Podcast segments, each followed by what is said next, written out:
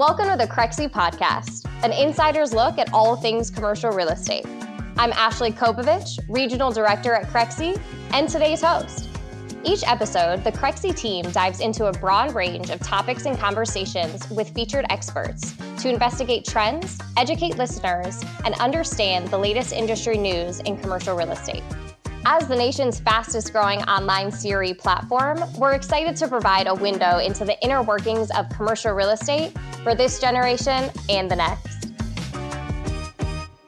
Welcome and thank you all for joining this episode of the Crexi Podcast, an insider's look at all things commercial real estate.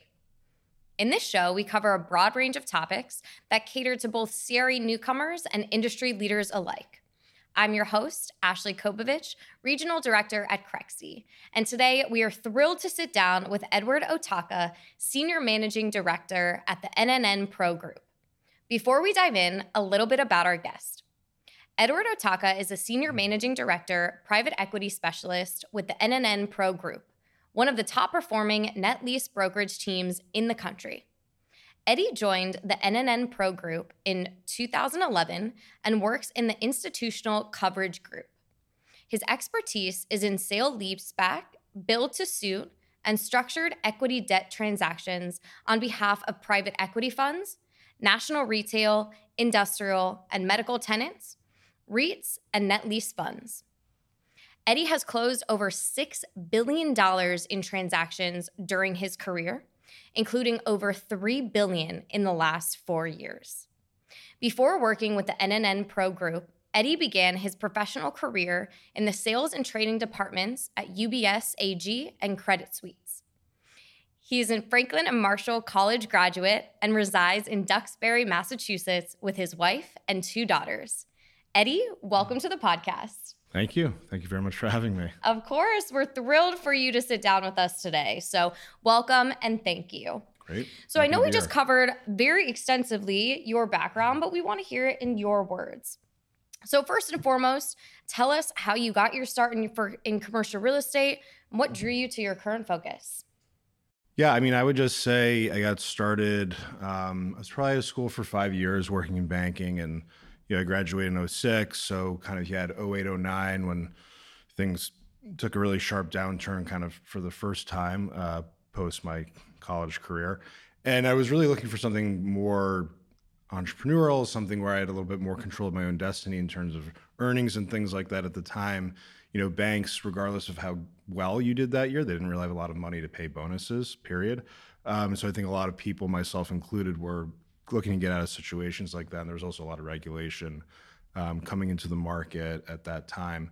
So through a friend, I was introduced at the time we were at Marcus and Millichap, um, and I was introduced a couple series of introductions, ultimately to Glenn Kunofsky, our founder.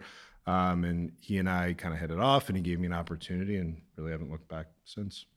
There you go. There yep. you go. I love those stories. Kind of a lot of people get into commercial real estate or into their current focus through some happenstance, meeting the right people at the right time. So, talk to us a little bit about that. Um, who were some of your first mentors? You mentioned Glenn, potentially others, and how did they help shape your career? Yeah, I mean, you know, I would say definitely my father is a mentor. Mm-hmm. Um, you know, was very helpful navigating a wide range of business issues. Uh, particularly someone not in commercial real estate but in business, whether it's an internal issue, uh, a, client issue. You know, he was very helpful. Um, guy by the name of Jimmy Ventura, uh, who helped hire and train me, very helpful as well. He was very good at making sure you never kind of got too high or too low, and he kept myself and other, a lot of other people who started at the same time kind of on an even keel mm-hmm. uh, and very focused, particularly kind of early early in your career when you know things were hard. Uh, it was very hard business to break into and to create kind of a long term uh, sustained success. So Jimmy helped a bunch of us with that, and then of course Glenn, who's our founder. You know, who's kind of the original uh, guy in this space, so to speak. Who was a innovator, trailblazer. Um, taught me so much. So between those folks and then a lot of great colleagues to kind of you know learn with along the way and more of a colleague basis versus a mentor. I mean, and then Pro has been been great at that. I think it's been great for a lot of people to to provide that kind of support, both from a mentor perspective as well as a, a colleague perspective. Absolutely. And I think one of the biggest things that you just mentioned is not getting too high or not getting too low, right? Being even keeled. This industry definitely will have its highs and lows, especially in this market, which we'll touch on in a little bit. But, you know, keeping that kind of straight lined method, making sure that, you know, everything mm-hmm. between the ears is kind of top notch on that even keel is is one huge lesson Talk to us a little bit about maybe some other lessons that you've learned early on in your career or middle or even later that has been pivotal to your success or just your day to day life. Um, you know, I'd say a lot of it is keeping up with the things that you learn kind of at the beginning, mm-hmm. which is, you know, however you're doing business development, however you're doing client relationship management, however you're staying on top of the market, all those sorts of things don't really change. I think what changes is people get lazy people allow themselves to get into bad habits. Mm. You know, staying out of that and like maintaining humility, maintaining the fact that like you always have something to learn, maintaining the understanding that if you're not working hard, someone else is going to work sure. harder. And I think as people, you know, doing this now on year 13, you know, you're, you're not always going to be doing everything perfectly. And, and, when you kind of lapse in your discipline of what you know you should be doing, then you see someone else gets a piece of business or something didn't go the way that you wanted and you're kind of right back to the beginning and doing it long enough it's like now i recognize that mm-hmm. feeling so it you know when you're younger i think or, or, earlier in your career can really throw you off but you know now i know it's like you got to get back on the horse so to speak and got to start doing all those things that a lot of the folks i just mentioned kind of kind of taught me from the beginning Sure. I, I love that. You hit on a really good point, right? When we first start out, we're super hungry. We're making all the calls. We're in the office, you know, maybe first one in, last one out. How do you maintain that passion, that motivation, the why? You know, how do you kind of rediscipline yourself, so to speak, or, or kind of keep going on that path that you're on? Um, I think look, a lot of people in this industry are competitive by nature, and I think mm-hmm. that's very much an innate uh, thing that kind of gets inside people. I mean, whether you were formerly an athlete or you're competitive, you know, in another area of life, I think a lot of people here have that. I don't think that's something that you necessarily lose. I mm-hmm. think you need to learn to be, you know, and like when I say balance, I don't mean work life balance the way that it's meant a lot today, but I mean, you need to have a balanced perspective on life. And like for sure. me, a lot of that has been to like, I very much need to maintain this part of my life. You know, you grow up, you have a family, you have kids, you want to support. Uh, so there's all sorts of new factors coming into life to like keep that motivation, right. um, to keep it going.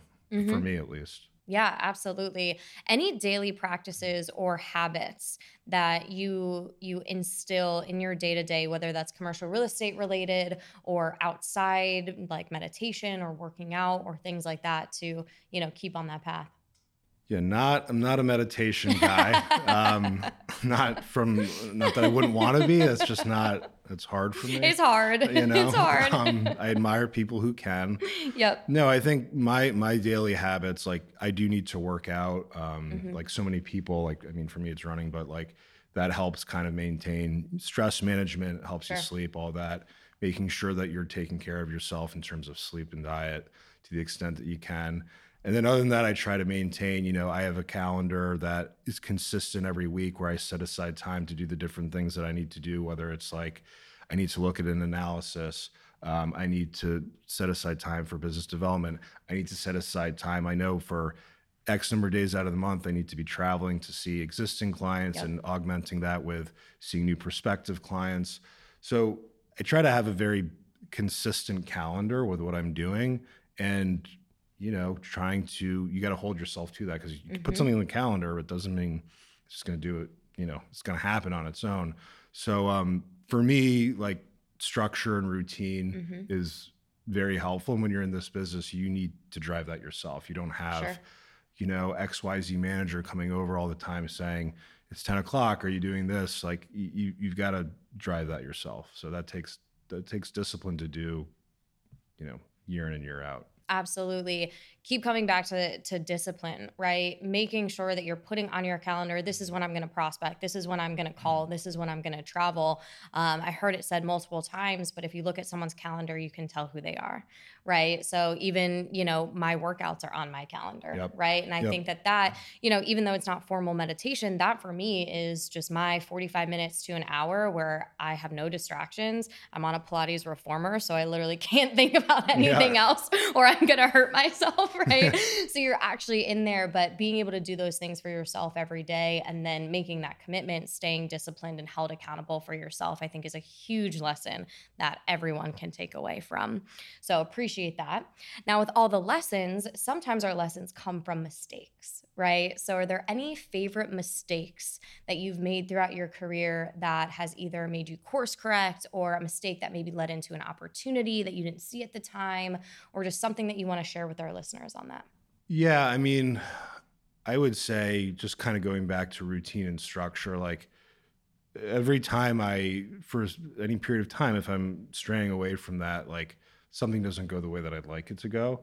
And again, it just keeps reinforcing that it's like not very complicated. It's simple. It's what you've been doing. Just stick with it. Mm-hmm. Um, I mean, I think the other thing that's incredibly important too is, um, you know, it's a stressful industry, it's a stressful job. So, like, trying to manage that competitive nature and stress and to keep in control of your emotions. Mm-hmm. You know, I mean, there's, you say something to someone, it's not what you meant to say, or didn't come, you, you know, a lot of times you, you can't take these things back. So, like, trying to understand to deal with that stuff, to have the maturity to know how to conduct yourself, particularly when things are difficult, I think is really, really important you know this industry sees a lot of people who particularly when the market's strong can have a good couple years and they're young and you know just trying to get through a lot of that and like to just to grow up a, a lot honestly i think uh, uh, for me has been has been important and probably took longer than it should have and and i'm still doing it. It's not like i have it all figured out. I mean it's a constant thing like you're through your 40s and 50s i mean i turned 40 this year so um, you know, understanding like what it's like to be middle aged.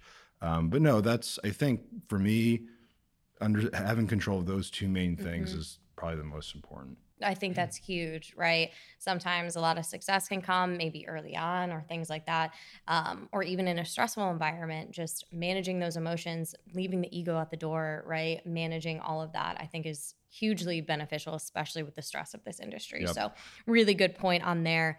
Um, you've obviously done a lot of transactions throughout your career. Can you talk to our audience about some of your favorite, if not your ever your favorite ever transaction? What made it so unique? Why is it your favorite? Let us in on a little secret. Yeah, I mean, very quickly, I think in 2013, we did a $30 million Friendly's transaction. That was my first transaction of any consequence. And that was the first time I've, you know, for a lot of people, I'm sure it wasn't real money, but for me at the time, it was the first time I made real money.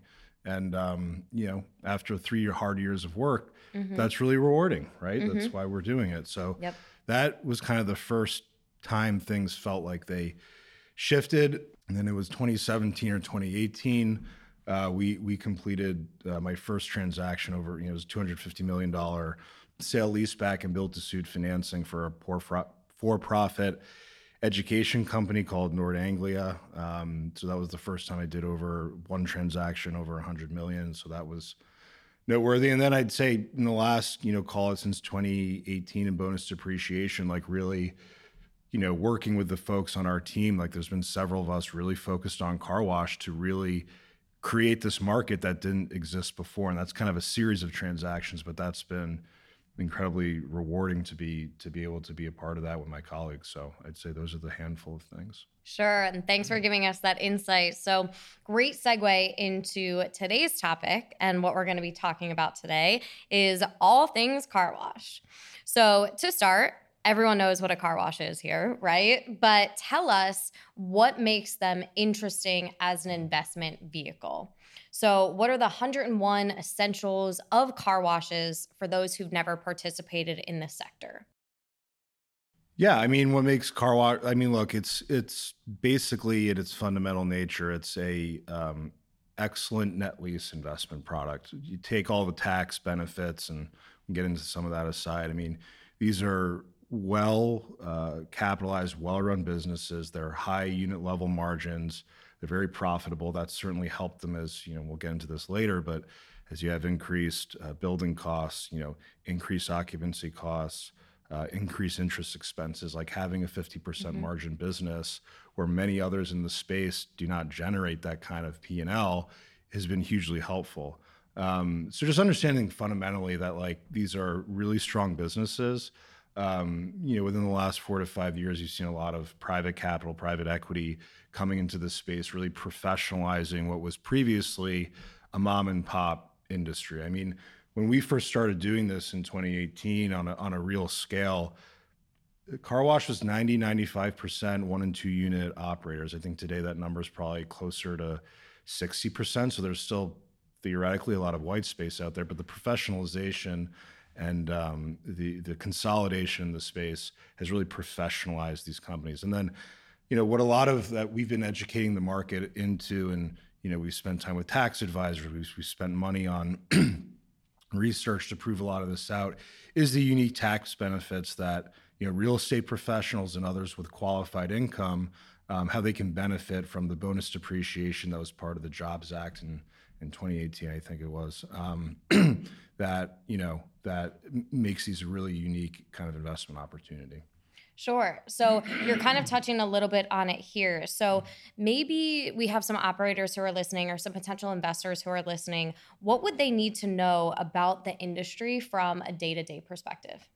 From the car wash industry, from mm-hmm. a day to day perspective, yep. I mean, the beautiful thing about net lease is like there's not much to do on a day to day perspective. you know, you kind of you, you, you, manage the asset through kind of an annual or twice a year monitoring of unit level P&L and what's going on in the local real estate market. Is it growing? Is it contracting? Same from a demographic perspective. So the asset management perspective on a post ownership basis um, is, is simple. I think the other part of it is a lot of investors who do have the qualified income and have gotten involved in car wash, they ultimately want to do 1031 exchanges out of them. Mm-hmm. And so if you're in a rising cap rate market, a rising interest rate market, how do you protect yourself against that? How do you still take and say, we want these tax benefits and at the end of the day, I want a diversified real estate portfolio um, you know when the market's shifting like that's hard so you kind of mm-hmm. you have to stay on top of that and that's got to obviously inform your investment decisions as well as your asset management decisions um, the other things you know is really just to understand how the, the changing interest rate market how just like the economy and how that's shifting is impacting the operators mm-hmm. and both at a corporate level as well as like at a store level uh, you know for each of these locations. Sure, and we'll, we'll get your insight onto the you know a lot of the macroeconomic uh, factors and things like that. But for potential people who are trying to look into this as an investment, what makes for a good car wash investment from a deal seeking or underwriting perspective, and what separates this industry from other retail operators? Yeah, I think what makes a good car wash investment, um, you know, a lot of people are obviously going to be focused on corporate credit. So whoever mm-hmm. your lease guarantor is, sure. um, you know, I think there's several at this point very large players uh, in the space. So kind of understanding what their growth plans are, understanding their financials, how much leverage is in the company, when is that debt maturing, how are they going to be able to refinance this? I mean, there's like a lot that people should be thinking about today because all operators are not going to be uh, the same from that mm-hmm. perspective. So I think really understanding who owns the company, how they're capitalizing themselves, what their growth plans are. I think the other thing that's very, you know, investors smartly are very aware of today, which is how much are these things costing to build? And so, you know, when you have inflation that's impacting construction costs, car washes when we first started were three three and a half million dollars to build. I mean, it's roughly two x that today, um, and you're still getting the same building. So I think for a lot of people trying to just understand that and make sure that like whatever price you're buying it at, what the rent is based on the cap rate, that you know you'd like it to be lower versus higher. Mm-hmm. You want to make sure that they can afford to kind of pay their rent going forward. It's going to be a a um, you know successful location. I think one way I know you asked how it's different than other retail, but I think one way that's very consistent with retail is like locations incredibly important. Not to use an old real estate cliche, but as the car wash industry has grown over these last several years, there's been a lot of development, a lot of building in it. And so understanding like the retail corridor you're in, if there's four or five car wash operators, you want to have a strategic location relative mm-hmm. to your peers. You right. want to have a newer location. You want to have, you know, a, a, more attractive location with good access that, you know, when when a family or a mother is going shopping, like what's kind of the easy in and out, you know, what's proximate to the grocery store. So sure. in, in an industry where there's been a lot of development, I think double, you know, doubling down to really be thoughtful about I'm buying a good location that's going to be a good performer.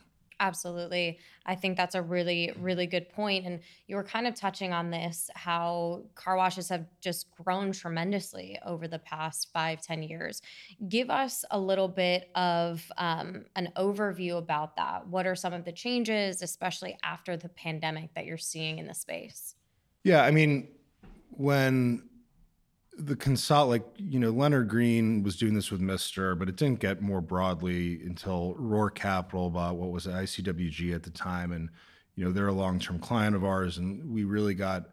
And at that time, a lot of the deal flow that we were seeing, like these locations, a lot of it was M and A, was consolidating down these mom and pop operators, um, and it was easy to do. Like there was a lot of them out there. Pricing made sense as the market's gotten more and more competitive and more and more private equity has piled into an area that it previously wasn't interested in, a lot of that has shifted. So the M&A market got a lot more expensive and we've seen the the ground up development mm-hmm. become a much bigger portion of the overall transactions that we're doing. So, you know, 4 or 5 years ago I'd say we were doing 85 90% M&A and today the sale leaseback and reverse build to suits obviously those are development, but of the transactions we're doing, I'd say probably 70 to 80%, maybe even plus, are greenfield development. So it's like it changes the underwriting. When you have an existing location, you can look back three years P&L, have a good sense of how they're performing. For a new location, you know, you're you're relying that the operator can provide a pro forma that you know they're going to be able to achieve. Sure, sure, absolutely. So then what is your 30,000 foot overview on the current investment landscape for car washes? Where are you seeing the most investment interest coming from? I think today, look, like car wash more than anything, of all the products that we work on, I'd say in any given year, probably 40% to 60% between what we call the one off market, which is really dominated by the private investor, versus the portfolio market, which is a combination of institutional and what I would call quasi institutional investors. It also includes some larger 1031 exchange and larger families, smaller, you know, family offices. So because of the tax benefits of car wash, we've seen a disproportionate amount of private investors. Mm-hmm. You know, this the, the the bonus depreciation is not something REITs can take advantage of.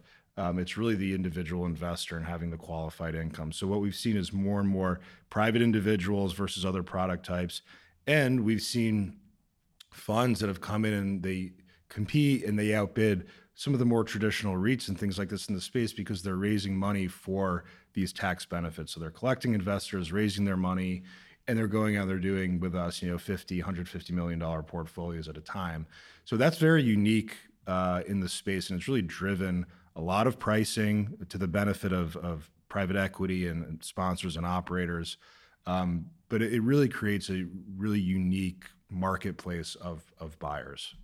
Awesome. That's really good to know. So, um, in terms of asset performance across markets and other variables, um, do you see any differences? And if so, what are they? Yes and no. I mean, there's some variation, but like car washing is is pretty consistent. They're successful in big markets and small markets. They're successful in kind of high end demographics where mm-hmm. people spend a lot of money on cars. They want sure. to take care of their assets. They want them to look nice. They do really well in areas that are more call middle income, but have big car cultures, and they want their mm-hmm. trucks and everything to look nice. And obviously, the subscription model has helped people wash their cars more frequently, and I think access, helped more people access car washing.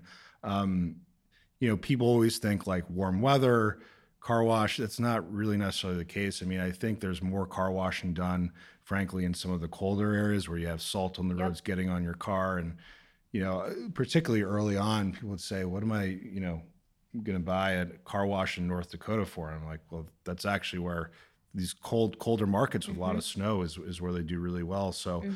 i mean we've sold car washes all over the country and we've sold car washes that perform well in all different parts of the country. So I think it's a really appealing product offering from that standpoint that there's not a small geographic location sure. where these can be successful. Sure, absolutely. Um, I live in LA, and um, our car washes. I get my car washed frequently. A lot of people do pride themselves on their cars and things like that. But we don't have any rain, so I'll get a rain check. So if I go to the car right. wash and then it rains, I can go back in within like 24 or 48 hours to re-get it done because it will get messy since we don't have you know snow and things like that. But you know that's exactly where I personally would think. So that's a really good tip yeah. to some of our audience that might not have put that that together for sure. Um, now, in terms of uh, transaction activity and velocity, how has that shifted or changed over the last few years regarding this asset type? I mean, it really shot up from 2018 to last year. I mean, our firm, NNN Pro, did $5.6 billion of transactional volume last year in brokerage. Uh, one and a half billion of that was car wash. So, I mean, mm. that was not proportionately reflective of 13 through 2018. Um, so again, it's been part of just like a lot of the growth in the industry. Um, so it was really heavily going upward. This last year, there's been some slowing down, but it's nowhere near like what you're seeing in the broader commercial real estate markets. I mean, what you look at in the office markets or like anything, even multifamily, where like debt creates some serious realities in terms of what cap rates can be and what kind of returns investors can generate you know, because of the tax benefits of car wash, investors are more likely to take lower rates of return, mm-hmm. right? Because they can refinance it out in three years, they can sell it, they can buy something else when hopefully rates and cap rates have a better mm-hmm. relationship, mm-hmm. and um, and kind of ride this out for the tax savings in the long in the you know in the longer term. Um, the other thing that's nice about it is while car wash operators have slowed their growth in the last year. Um, you know, they really shifted to these development uh, portfolios and, and kind of pipelines a couple years ago. And it takes, you know, a couple years for to get the entitlement, you find the land, get the entitlements, get it built, get the C of O. So we're having a big greenfield that, you know, it took a couple years and now they're all hitting. And while the rate of growth has slowed, they are still growing. And one great thing about the sale leaseback market is it's still in times of rising cap rates, it still makes sense for these companies to not tie their capital up in real estate, to sell it, mm-hmm. lease it back, take that money, reinvest it into their businesses. I mean, the other thing that we've seen is that the senior debt for a lot of these companies is now more expensive than the cap rates, whereas that was never really the case in many previous years. So, as an alternative, when you know these groups are thinking, how are we going to grow, particularly in light of these interest rates, like doing reverse build to suits and sell leaseback is on a relative basis arguably more attractive than it's been over the last you know four to five years Sure, appreciate you giving that that insight to us. Um, really important, right there. Um, when we're talking about some of the things that that have been naturally just coming up, right? The current macroeconomic factors, inflation, rising interest rates, higher insurance costs, all of that. How are car washes just overview being affected right now? I mean, look, they're being affected like all of us are. I mean, it's more expensive for you and I to live. It's more mm-hmm. expensive for them to do business. Uh, you know, they can't get the same types of leverage, which of course enhance their return on equity for their investors. So everyone's having to deal with these realities, and and car wash is better positioned than many of its peers strictly because it's a high margin business, and it's attracted so much equity capital over the years that like it's well capitalized, right? So yeah, there's leverage in the system. There's always going to be leverage, but you know, a lot of these people and these these firms have made substantial investments in these companies, and they're you know, this is they're not going to kind of change their kind of change with how, how they're approaching that necessarily. So I think you know, if you look at other retail concepts, we've definitely started to see some hurt over the last year or two. I mean, this this quarter bankruptcy numbers are up you, we're not seeing that knock on wood in car wash. So I think on a relative basis, you know, it continues to be uh, a safe and performing investment. That's good news. That's a really good news. So, without having a crystal ball here, Eddie, um, what are your short term and long term outlets for car washes and why? Short and long term outlooks for car washes. Mm-hmm. Um, I'd say in the short term, we're expecting a very busy end of the year. Um, bonus depreciation has been 100% the last few years. This year, it's starting to sunset down to 80%. Um, I still think the benefits are strong enough, and I think it will sunset further to 60% next year. But if you buy this year and you carry that forward, you can actually take this year's 80%. So there's little tricks like that that we're you know, working with advisors on to to identify and explain to investors. Okay. We do think that that's going to keep the end of this year uh, busy. We've already started to see that pickup kind of coming out of August and now being mm-hmm. on the other end of Labor Day. Q4 is generally when we do probably 80% of our car wash volume for the year. So it's a very back half of the year focused, uh, you know, category. So I think we're going to continue to see that this year. Next year, um, you know, it remains to be seen as the tax benefits reduce.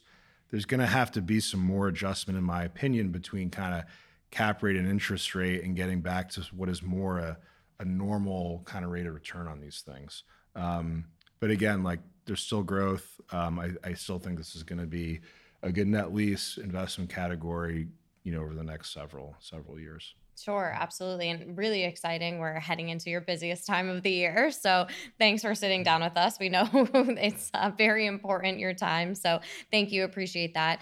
Um, what are the most significant changes that you've noticed in this space um, from some of these, you know, macroeconomic factors or in general? And which do you think will have the most lasting impact as, as you're saying, we're heading into the new year, 2024 and beyond? I mean, I think what's more going to be a lasting impact, you know, rates are going to be, are they up, are they down? I mean, rates are going to kind of be what they are. And I think most businesses are going to be able to find mm-hmm. a way to mm-hmm. make it work one, one way or another.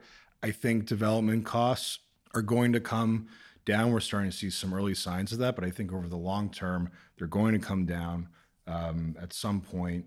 And I think that'll obviously be very helpful. I think the most important thing, again, to be more cognizant of today is like because there have been more consolidators in the space, there has been more growth in the space. Is just being really smart about, you know, where you're going into, like mm-hmm. to really focus on the unit that you're buying, not just the lease guarantor credit. And I think you're going to start to see some more divergence between site level performance as the industry has become more, certainly more competitive than it was when it was really mom and pop dominated. So I think that's going to be the longest lasting thing that folks are going to have to be cognizant of.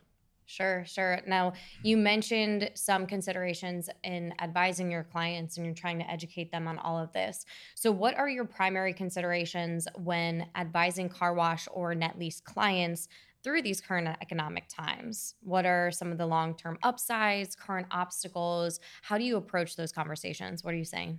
Yeah, I mean, I think for car wash operators, it's trying to get them the most efficient financing for their growth, mm-hmm. you know, and I think that has shifted. It used to make a lot more sense to buy and build yourself, right? It was mm-hmm. cheap to do and you could optimize a cap rate when you had something up and going and it was performing and that was really how it's been being done. Now, with rising interest rate, not to, you know, beat a dead horse, but like a lot of these operators are having a either less debt capacity than they used to, and or just the cost of it, like I said, is now more expensive than cap rates. So more and more frequently, the transactions that we're doing are looking for off-balance sheet investors to actually fund these developments sure. for the operators, and that there's pros and cons to that. It's very efficient from a capital perspective, but cap rates tend to be higher. Cap rates tend to be higher because the investors they're taking risks on is the site going to be a good performer? Is it not going to be a good performer? They're also taking timing risk because it takes time to develop these and there's delays in development that people cannot control. So it's like, do we think this is going to open in 12 months? Is it going to open in four months? And what's our view on interest rates in the time? The longer out something is, people are going to want to get paid more for that interest rate risk. So it's really kind of optimizing that and looking at a client's like, how do they want to grow? What's their growth rate? What does their internal kind of cap structure look like? And then like what's the market going to provide? And the other part of it too is like some real estate and some markets are going to have a bigger premium between the one-off and the portfolio market. Others will be more narrow. So it's also being choosy and strategic about which assets you put where. And that's how you blend to the kind of optimal outcome of like you know timing of getting it done quickly but also getting it done at the lowest kind of cap rate possible so that's the biggest thing for the car wash operators i think for the net lease investors it goes back to what i originally said about being really like thoughtful about the locations that you're buying thoughtful about the credits that you're buying you know and just knowing that not all of these are kind of created equally right. being in sync with your tax advisor and your accountant understanding mm-hmm. what you qualify for what you don't qualify for and what your gains look like and how much you have to offset and really being prepared with that as much as you can because you don't want to be doing this kind of last minute. Yeah. Um, it, it, can just be a lot to manage. So trying to get mm-hmm. ahead of that as much as possible is, you know, what folks should do. Sure, absolutely. That was a lot of advice. Those really, really good tips. Anything else? Any general bits of advice for any players within this space?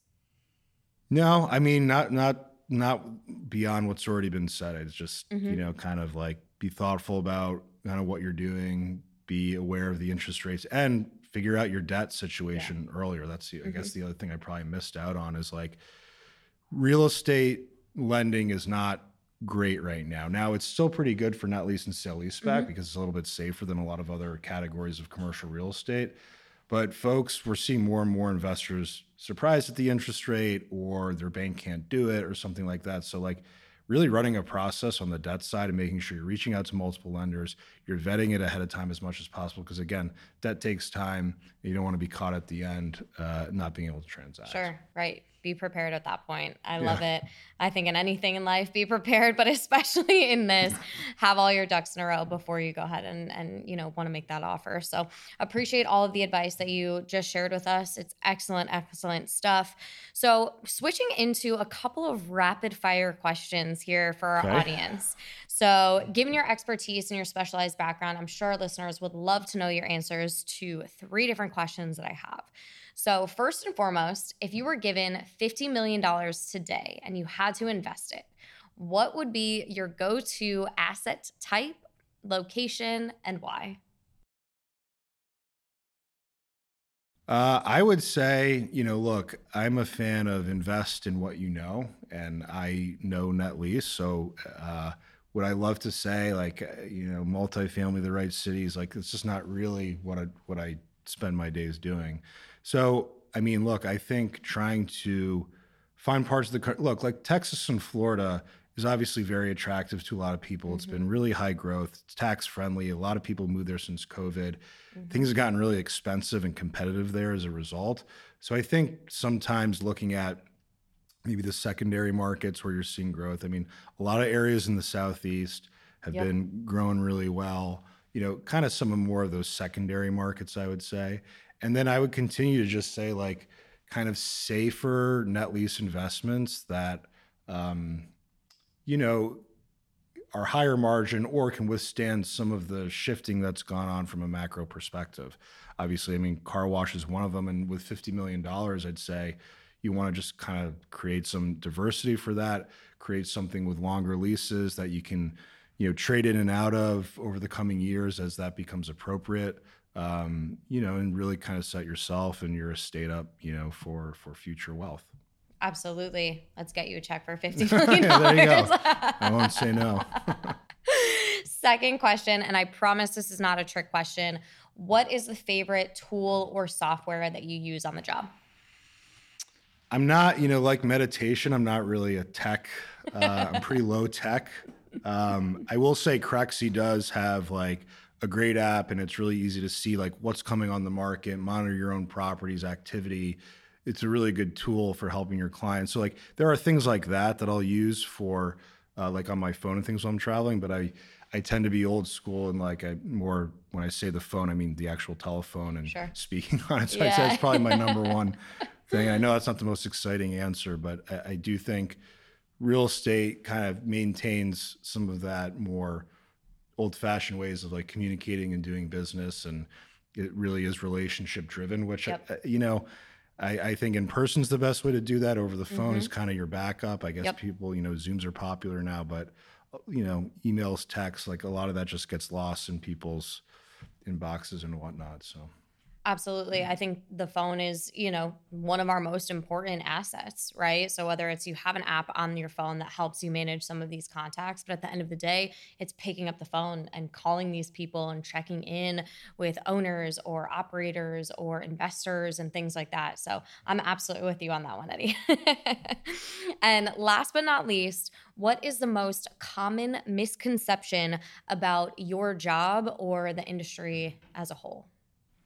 Um, I'd say the most common misperceptions are like the broker greed. I think is very much a, which you know, there's certainly it exists out there, but I think, you know, and it's not just us. I mean, there's a set of high quality brokers who are really more like advisors in this space that become successful by continuously kind of like putting clients' long term needs as the number one goal and like. Right I think again that's something culturally that I think we're fastidious about. Um, and I will say, in my opinion, it pays off in the long term. Um, so I think that's kind of a misperception that's that's commonly out there.